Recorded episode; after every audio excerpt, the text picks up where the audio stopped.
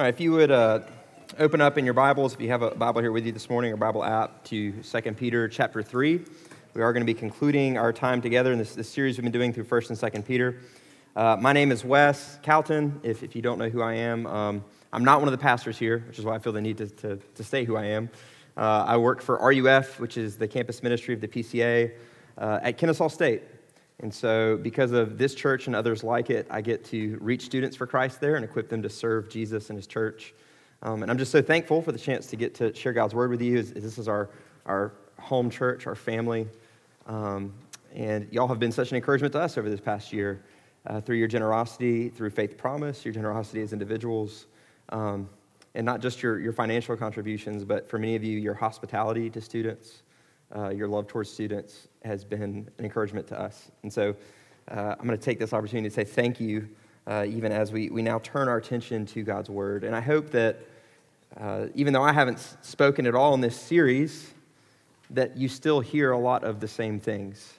Uh, that as we conclude our time together, hopefully we can see the ways in which Peter is tying together so many of the themes of the idea of truly living for the life of the world um, as God's people, as this, this holy nation that has been set apart uh, to proclaim the excellencies of our Lord and Savior Jesus Christ.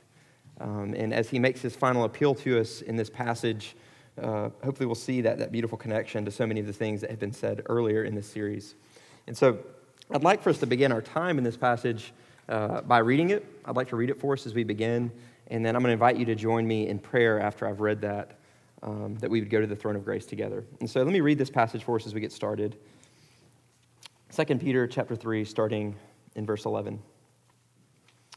Since all these things are thus to be dissolved, what sort of people ought you to be in lives of holiness and godliness, waiting for and hastening the coming of the day of God, because of which the heavens will be set on fire and dissolved, and the heavenly bodies will melt as they burn?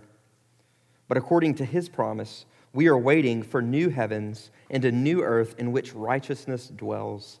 Therefore, beloved, since you are waiting for these, be diligent to be found by him without spot or blemish and at peace. And count the patience of our Lord as salvation, just as our beloved brother Paul also wrote to you, according to the wisdom given him, as he does in all his letters when he speaks in them of these matters. There are some things in them that are hard to understand, which the ignorant and unstable twist to their own destruction, as they do the other scriptures. You, therefore, beloved, knowing this beforehand, take care that you are not carried away with the error of lawless people and lose your own stability, but grow in the grace and knowledge of our Lord and Savior Jesus Christ. To him be the glory both now and to the day of eternity. Amen. Would you join me in prayer? Gracious Father, um, as we come to your word this morning, we give you thanks. We give you thanks that you're uh, God who speaks, who speaks life to his people, who gathers a people together who was not a people, and makes us your people uh, by the grace and mercy of our, our Lord Jesus. And as we come to your word this morning, we would ask that just as you have been with us in our worship, just as you have been with us in our singing and our praying, you would continue to be with us as we give attention to your word, as we seek to hold to your word and submit to it. Um, Father, we rejoice in and take comfort in the fact that you know where each of us is coming from. You know our hearts better than we know them ourselves.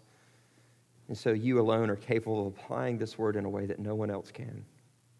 We would ask that you would do just that by the work of your Spirit this morning, and that you would use your word to bring glory to your name in this congregation, in this family.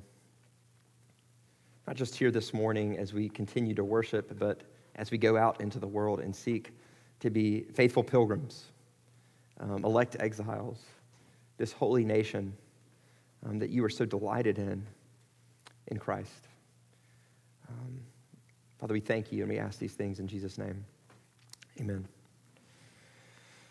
Well, I suppose. Many of us, I hope, have heard about and perhaps even prayed for or even given a contribution to uh, the fires going on in California. Uh, hopefully, it's not something you've missed. I'm pretty disconnected from the world, and even I caught that. Um, and, and one of the things that happens whenever we encounter these sort of disasters, these sort of horrible events, is hopefully we start to hear stories, and we, we almost long for those stories, don't we, of, of heroism, of people responding to these, these atrocities and these, these horrible things with courage and bravery. Uh, perhaps, like me, you, you heard the story of, of one such person, Alan Pierce. Uh, he, he kind of went viral because of the picture he posted to Instagram of his truck, this beautiful, nice white Toyota Tundra that he had clearly spent a good deal of money on to uh, lift, as the kids say, and give it bigger wheels and do all these, these things to it. Um, but because of the fires and because he had been part of uh, the evacuation efforts and had come very close to being caught in his truck himself, it had turned almost into a marshmallow. The outside of it had been burnt and it looked much like a marshmallow. And he, he posted that kind of uh, tongue in cheek, but thankful for the way in which he and others were able to escape. Um, and it was so interesting because as he, as he talked about it in, in, an article about him, he mentioned that that was his, his dream truck. Um, and he was just thankful that, that he was able to serve people through that truck. And when you see the picture of the truck, you can quickly imagine, like, okay, he, he clearly put money into that. Uh, I doubt his dream truck was something that he would have been very happy if, if you or I had bumped into in the parking lot and put a dent in. And yet, uh, that sudden change in circumstances, right? The smell of smoke in the air, uh, the, the impending doom, the reality of the faces as a nurse that he was called to serve quickly led him to, to act heroically and bravely. Uh, it, it changed the way he kind of valued that vehicle in a moment, in an instant. And I think many of us would hope that we would respond with the same sort of bravery and courage and sobriety when faced with, with immediate danger. But oftentimes in life, that is, that is not our context, is it? Uh, that the threat of danger is not immediate. The wind seems to be blowing in another direction, threat seems far off. Most of our life often seems so mundane and ordinary and lacks that sense of urgency. And as we as a church family have made our way through 1st and 2nd Peter, one of the things that Peter has recognized as an obstacle for us living the life that Jesus calls us to live, to actually truly live for the life of the world, is this, this false teaching and this tendency in our own hearts, and especially in the hearts of those who would lead us astray, to, to leverage the delay of the Lord in returning, to leverage that ordinariness, that, that mundane, uh, seeming uh, waiting on God's part to act, to lead us to believe or, or, or doubt that Jesus is returning.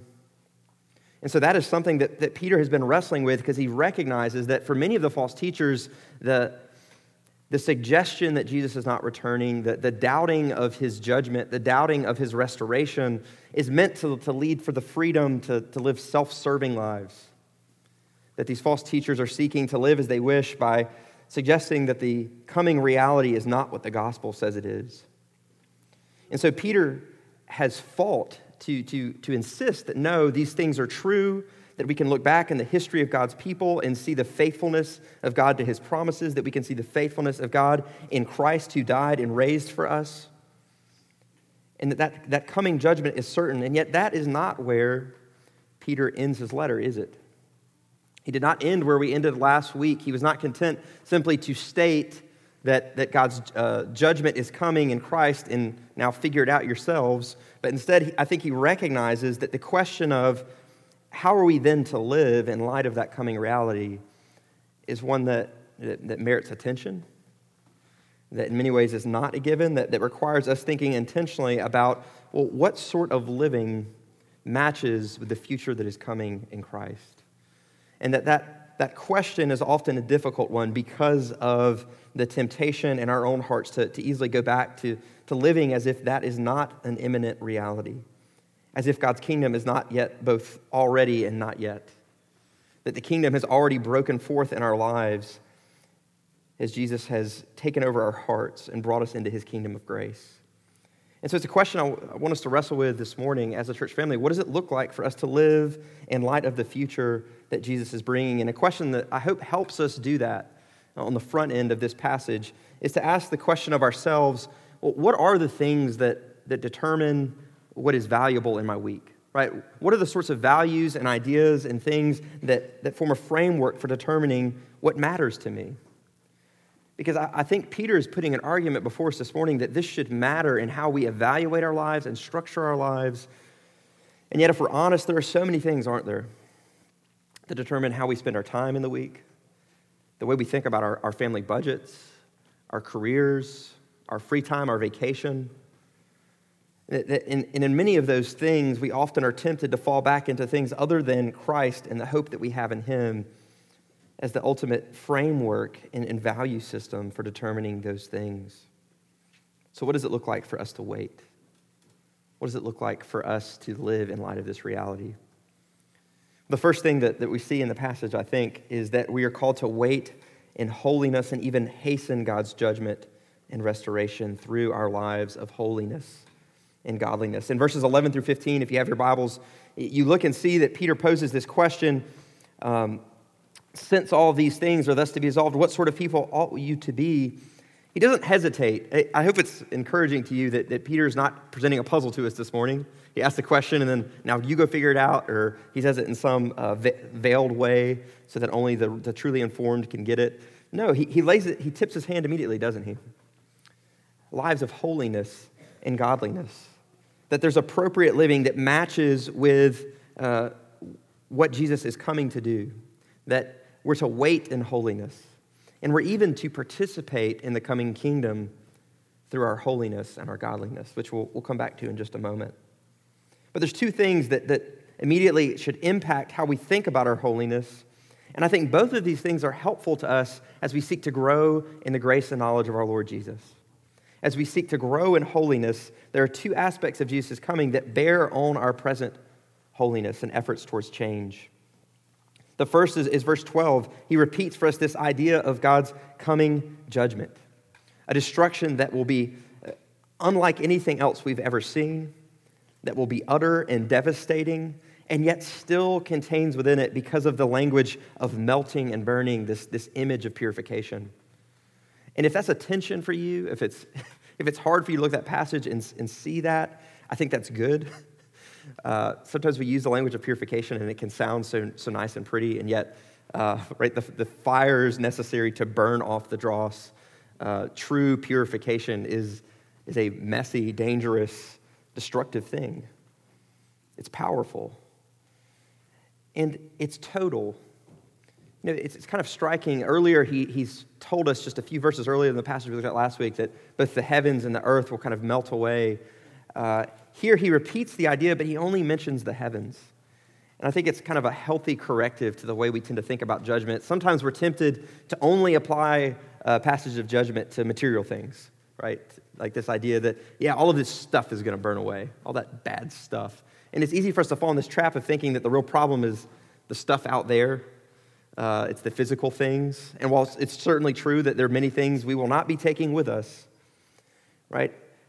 Peter doesn't just say the earth is going to, melt away, but even the heavens, even the thing that we often associate with God's dwelling place, with spiritual realities, with lofty ideas. Right? This is a, a total judgment that will lay bare not just our investments um, from a material perspective, but our spiritual investments. The things we've lived for, the desires that have shaped us, the, the, the idols that we are so prone to fall back into. And so, uh, from the one hand, you can see how that as Peter encourages us towards lives of holy waiting, the sobriety of the coming judgment should be a helpful corrective, a, a healthy uh, measuring stick in many ways for, for what we're living for and, and whether the things we're investing in, whether they be physical, material things or, or other things, regardless, whether they're things that will last or things that will melt away with the heavens and the heavenly bodies. Coupled with that, we have the promise in verse 13 of God's restoration. According to his promise, we are waiting for new heavens and a new earth in which righteousness dwells. Right? And, and the beautiful emphasis that, that, that Peter lands on there is that yes, there is a new heavens and a new earth coming, which certainly speaks to some level of continuity, some level of familiarity with what we have known. And yet, the defining characteristic of this new heavens and new earth is a place where righteousness dwells where righteousness, where what God loves and cherishes is the norm, where all of the, the sad things and the false things and the evil things have been undone and utterly done away with. The good news of the gospel that Jesus doesn't just deal with the guilt of our sin and doesn't just deal with the power of sin in our lives as he changes us, but our final hope is a complete eradication of even the presence of sin. in a place where we'll finally be free to love God and to love one another as He always intended. And that these two realities are realities that we need to bring to bear on our lives uh, to, to, really understand what God is doing in this world. Um, it reminds me in some ways of the idea of, of restoration of an old car. This is an illustration I almost hesitate to use because it's one of those, I don't want someone to mistake me for in any ways knowledgeable in this area, and I'll probably prove that in just a moment. Um, but if, if, you think about the restoration of an old car, one that's especially in, in bad shape, if you've ever watched one of those uh, reality shows where they, they deal in restoration, it's often amazing how much has to be removed and stripped away in order to get to a place where you can actually rebuild something. Um, and oftentimes, the, the worse shape it's in, the more that has to either be removed or replaced or refashioned. And I think in a lot of ways, the world that we are facing, the world that Peter is calling us to live faithfully in, and for whose life we're to live for in Christ, is a project that, that we should look at as, in many ways, too far gone, but for the grace of God. Right? That, that it's, it's a vehicle that's so full of corruption and rust and decay that we might say, this project isn't worth it. And yet Jesus says it is, but it will require a great deal of casting out.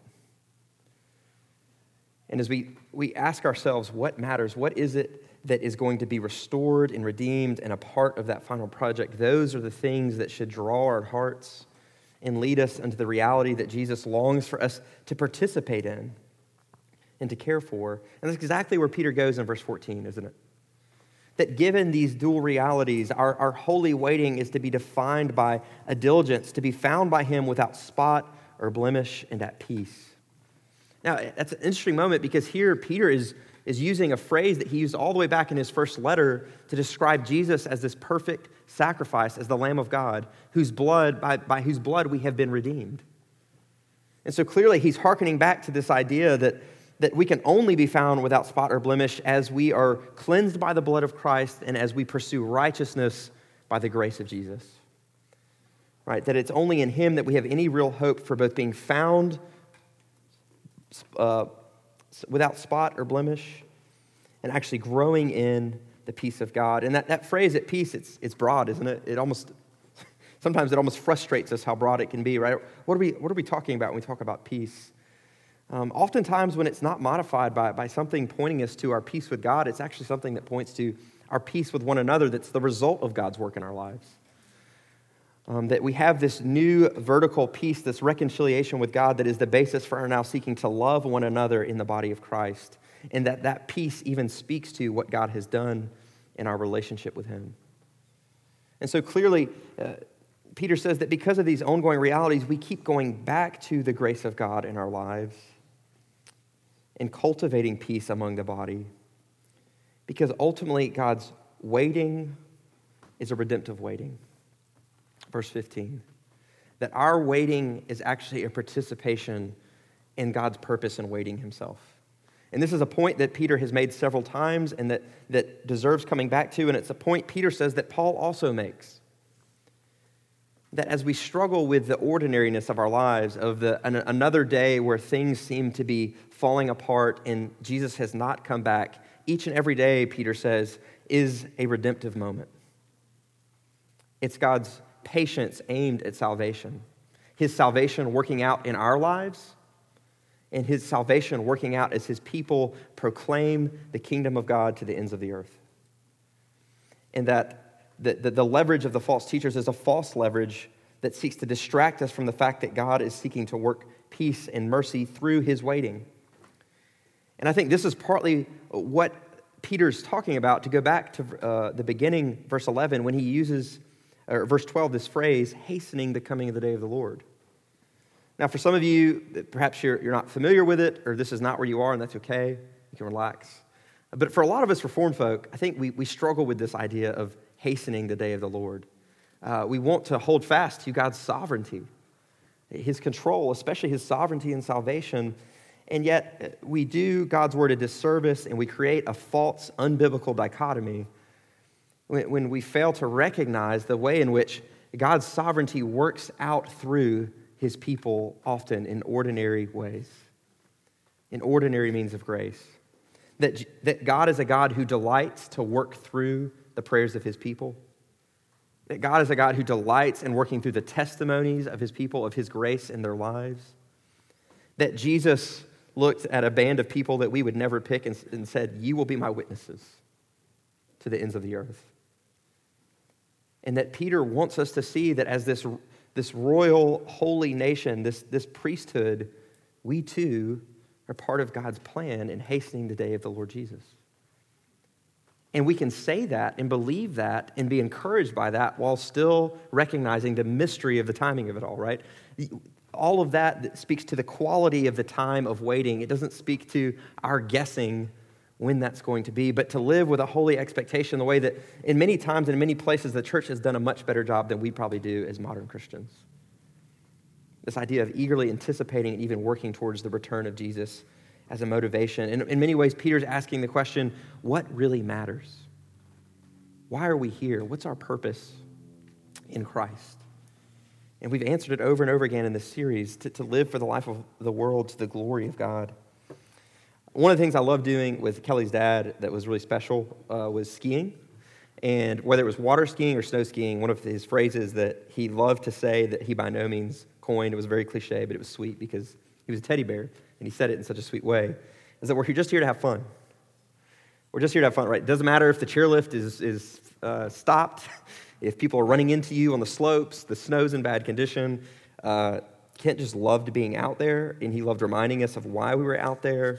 And he meant so much more than just, let's just try and enjoy the skiing because we're out here to ski. Right? He loved the memories and the conversations, the opportunities on the chairlift, the opportunities in the ride there. It was so helpful to be reminded of that. It's something I want to do with, with my children as well. And in a sense, that's exactly what Peter hopes to do with us, right?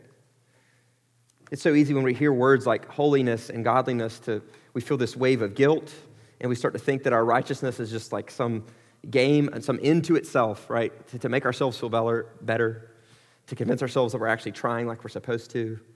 It can feel so disconnected in our lives because we don't see the fruit of it in others' lives. Did that make any difference at all? And, and Peter looks at us and says, well, Why are we here? Your holiness, your efforts towards change in Christ by grace alone, right? It, it's part of God's redemptive patience, it's part of his plan of salvation. You do have this purpose, even though oftentimes it's so hard to see it. Right? And so we are called to live for the life of the world. And I don't mean to suggest that that means that, that any moment in which we're not doing evangelism, uh, like Cameron says, this isn't just a call to, to pass out tracts, uh, to restock our tracts and always have some tracts in our back pocket. Right? It, it's called for a full orbed, all of life, living for the glory of God. Recognizing that, that in word and in deed, in every turn, we have a chance to serve God and speak to this coming kingdom in our righteousness and our holiness that Jesus is cultivating. That it matters in our workplace, it matters in our politics, it matters in our family, it matters in our neighborhoods, that we live a faithful, as faithful signposts to the coming kingdom. And that is all part of God's redemptive plan of mercy. And yet it's meant to be something that does reorient us and help us prioritize the things that truly matter. That's one of the reasons why I love that, that, that image of, of going skiing with Kent and being reminded that way even in that context, something that seems so superfluous, right? Uh, R&R, going skiing. Uh, I hope there's some skiing in the New Heavens New Earth. The, the, the thing that really mattered for him was the relationships. That whether there will be skiing or not in the New Heavens New Earth, I know that those conversations, uh, God's people seeking to love each other and care for each other, those will be there. That will be part of that kingdom in which righteousness dwells. Uh, Dick Lucas and Christopher Green, in, in speaking on this passage in the message of 2 Peter and Jude, say that Christians have enormous difficulty in grasping the two points that although Jesus has left us a number of things to do, there is a clear order of priority and their relative importance. We easily attach greatest importance to the visible and the urgent. But it is clear from what Peter has taught that the greatest need our world faces is its need for a Savior on the day of judgment. That helps us order our priorities, for everything we do will be laid bare and exposed to God's scrutiny and the cosmic judgment. And so I hope you're encouraged by both the, the sobriety of, of, needing to recognize the ways in which our idols and our desires that do not line up with the kingdom need to be challenged by God's coming judgment. And yet to also ask that question, right? What gifts has Jesus given me? To cultivate in anticipation of and even hastening the final restoration of all things as someone who has the chance to proclaim the excellencies of our Savior. The next section in, in, in, Peter's talk might seem like an excursus, and some interpreters have almost seen it that way. He mentions how these things agree with Paul, and then he starts talking about Scripture and the way that false teachers have used it. And yet, especially having been through 1st and 2nd Peter, I hope we see the way in which that the call to hold to Scripture and to humbly even submit to it fits very well with the call to wait in holiness and godliness. I think Peter hasn't just gotten excited about a pet topic here. Instead, he recognizes that one of the chief areas of battle for our hearts will be whether we can humbly hold to Scripture as we seek to be reminded and, and live in light of Jesus' coming. Uh, this, this section, uh, this was completely random, that, or I don't know, obviously it's not random, God planned it. Uh, but, but I love these verses. Uh, I jokingly tell students each fall that this is one of my life verses, and they're always a little confused when we first read it. But we do this Bible study uh, where we talk about Scripture, and, and, this verse comes up because it's significant in several ways and what it teaches us about Scripture. Uh, but it's always a blessing to me to hear Peter, an inspired, authoritative author of Scripture, admit that there's some things that are hard to understand in Paul. Um, and, and, the reason I think that that's not just a, a, little excursus for us, but it's actually important is because in many ways, Peter is modeling for us what he's calling for in this passage. Right? As he mentions that one of the ways false teaching often works in our lives is it capitalizes on the difficult parts of Scripture, the things that are hard to understand. And, and there's a, an implication here, isn't there, that oftentimes our hearts are eagerly waiting for an opportunity to see Scripture say what we would like for it to say. That one of the ways that we're called to respond to those hard parts of Scripture is to humbly go back to God's Word and say, What has God said in other places? And might I need to step back and say, This is hard to understand. There's a pride among the false teachers that when they find these difficult parts of Scripture, this is the chance to say what they've been looking to say, to, to exploit the things they've been looking to exploit. And yet, Peter says that our attitude is to be different. And it's, it's a beautiful example, isn't it? Because he references Paul, someone he's had a public conflict with. Someone who, in one of his inspired authoritative letters, Paul has publicly said Peter was wrong. He stood with the circumcision party, and it was wrong what he did. And yet, clearly, reconciliation has happened in Peter's life, and Peter is seeking to submit to God's word even as he writes God's word right? as he does in all his letters when he writes these things. And so I, I know it's, it's a universal human experience, right? Having someone take something you said and run with it and completely misinterpret it. And oftentimes when we find ourselves in those moments, what do we, what do we think to ourselves? Like, I wish you had considered all the other things I'd said about this and interpreted it in light of that. Or, or maybe it would have been nice if you had humbly come back to me and said, Hey, when you said this, what did you mean? And as simple as that might seem, that's exactly what, what Peter's encouraging us to do with God's word. To not twist God's word to say things that he never meant, but to go back to God's word. And it's actually one of the key ideas that drove the Reformation, right? That, that, that Scripture is one of the best interpreters of Scripture itself. That we would let God speak to what God is speaking to when we come across difficult and challenging parts of his word. And this has been such a, a helpful verse for me um, and a challenging one because on the college campus, we do have many groups on campus that, that are teaching things that are a false gospel, that are either seeking to add things to Christ that are, they're saying are necessary for salvation or something that's totally different and yet using Scripture as a springboard. And ironically, one of the most common passages, the passages we looked at earlier in 1 Peter chapter 3, that, that Cameron, I think, very humbly admitted, right, this is a hard passage. There's lots of different um, interpretations of it, but the, the passage about uh, spirits in prison in Noah's day. Um, and it's a passage that I've heard groups at KSU use to try and make these, these crazy claims. Um, and, right, like I said, ironically, like later on, Peter gives us the perfect hermeneutic, the perfect principle of interpretation for saying, wait a second, this is a warning flag, right? This is a hard passage. Why are you going to this passage to try and justify what you want to do or see? Because what, why this matters so much as Peter wraps up his argument is verse 17.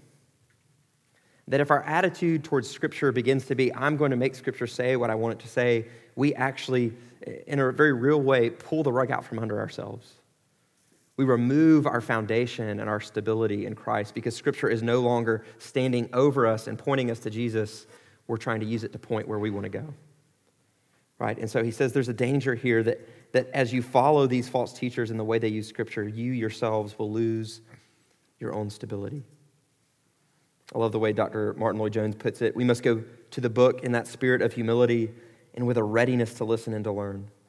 Though my pet theory may prove to be wrong, it does not matter. I must go in that childlike manner, even as Peter listened to his beloved brother Paul.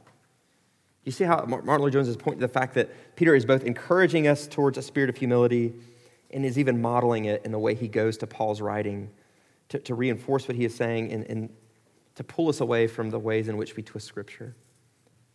And so I hope for you this morning there's a freedom for you. There's a blessing in seeing that we can uh, loudly and confidently proclaim that God's word is sufficient and inerrant and everything we need for life and faith and salvation. And yet, we also can humbly admit that there's, there's difficult parts. That we can hold all of those things to be true and still admit that not all parts are equally clear and easy to understand. And that's actually a, a healthy submission to Scripture in saying that. We should land where Paul, or where, excuse me, we've been in Colossians all semester, where Peter lands in uh, chapter 3, verse 18. It's almost like he anticipates, I think, a, a danger that as we hear the language of waiting, as we, we hear this idea of holding to Scripture, Christians might be tempted to think, well, sounds like we're playing a pretty defensive game here. like we need to, to fall back into a defensive position and just kind of hold on to what we have until Jesus gets back. We need to you know, shore up the troops and just make the fort stronger. And it could sound like a, a fairly static thing. And yet, the waiting that Peter calls us to, the holding to Scripture in Christ, it is always a, a dynamic waiting.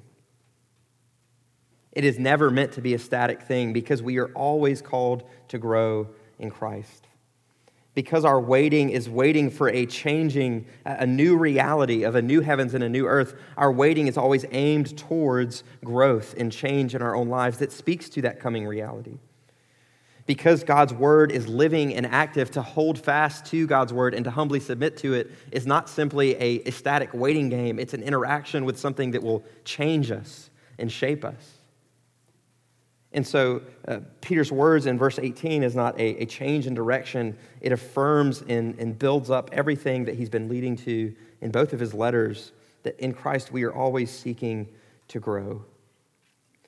That the, the, the exhortation to grace and knowledge is not just an exhortation to facts about Jesus, it's an exhortation towards intimacy with Christ, to knowing and being known by the living God who cares for us and redeems us.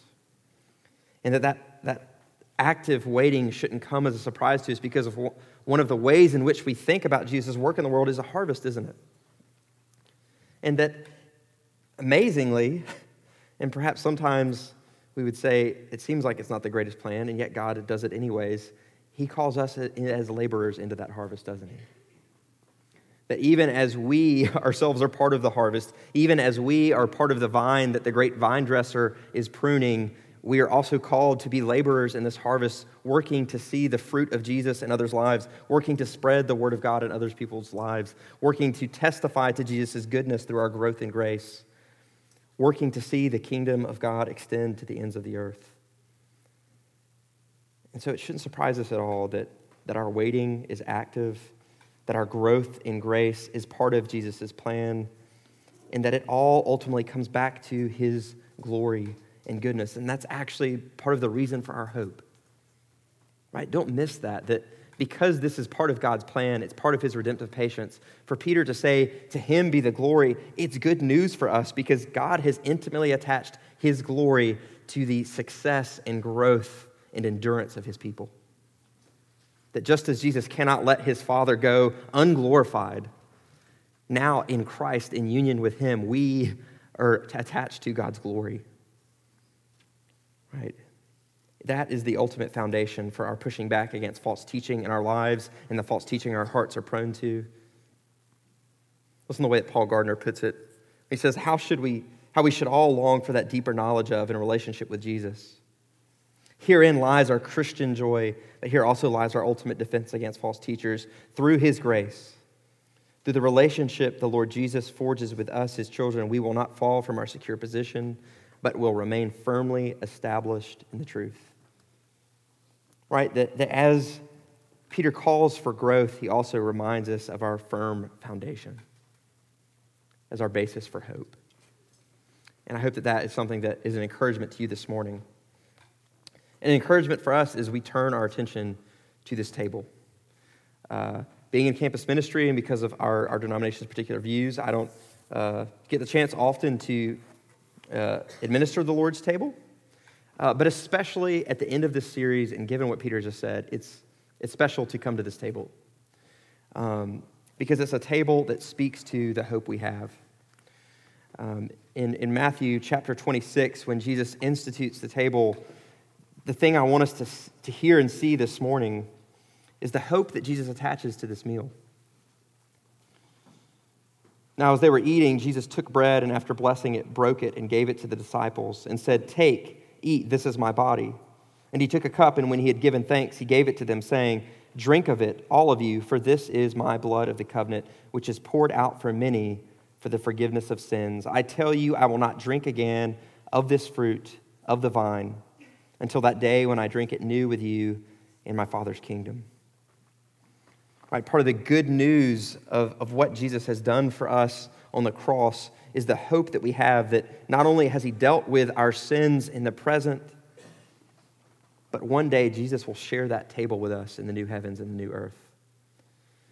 That as we come to this table, it is a reminder to us of the grace we need to continue growing in Christ and pointing to that coming kingdom and yet, if, hopefully without offending you, we'll recognize that there's, there's meant to be something unsatisfying about this meal.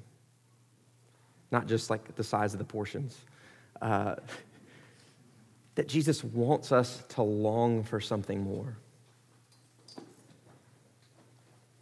That this, this, this meal reminds us that He loves us and that He cares for us now in the present, and we are to feed by the mouth of faith upon Him, and yet we are waiting for that day where Jesus will sit across from us and He'll say, I've longed for this moment to share this meal more fully with you.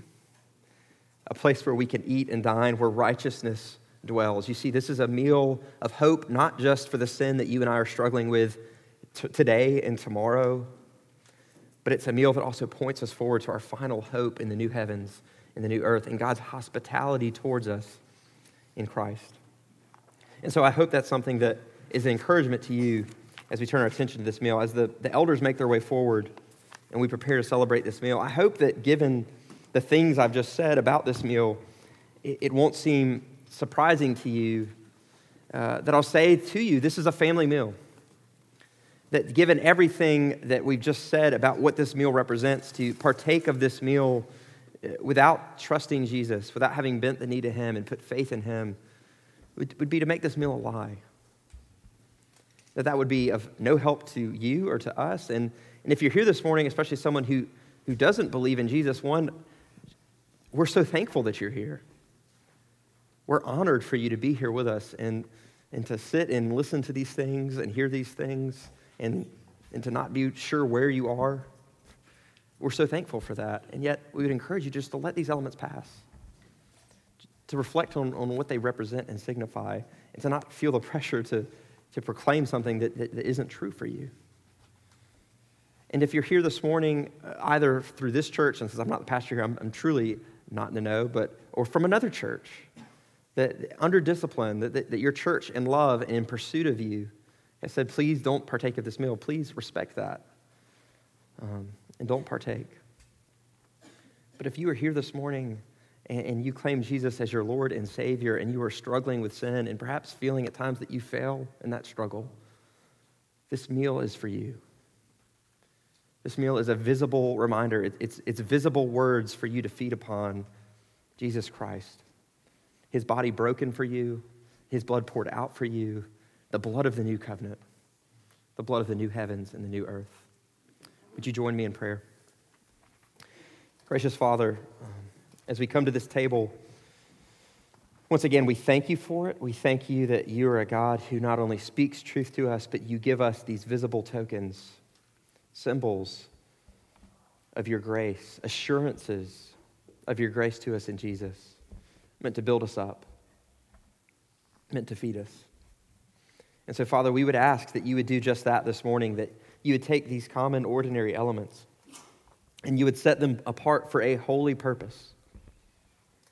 That you would build us up in Christ and help us to see more and more how we are part of your redemptive patience, how our growing in grace, how our holding fast to your word is part of your plan of a new heavens and a new earth where righteousness is the norm, where the hope of this mill is fulfilled, where faith turns to sight. God, we thank you for this meal and ask your blessing in it. In Jesus' name, amen.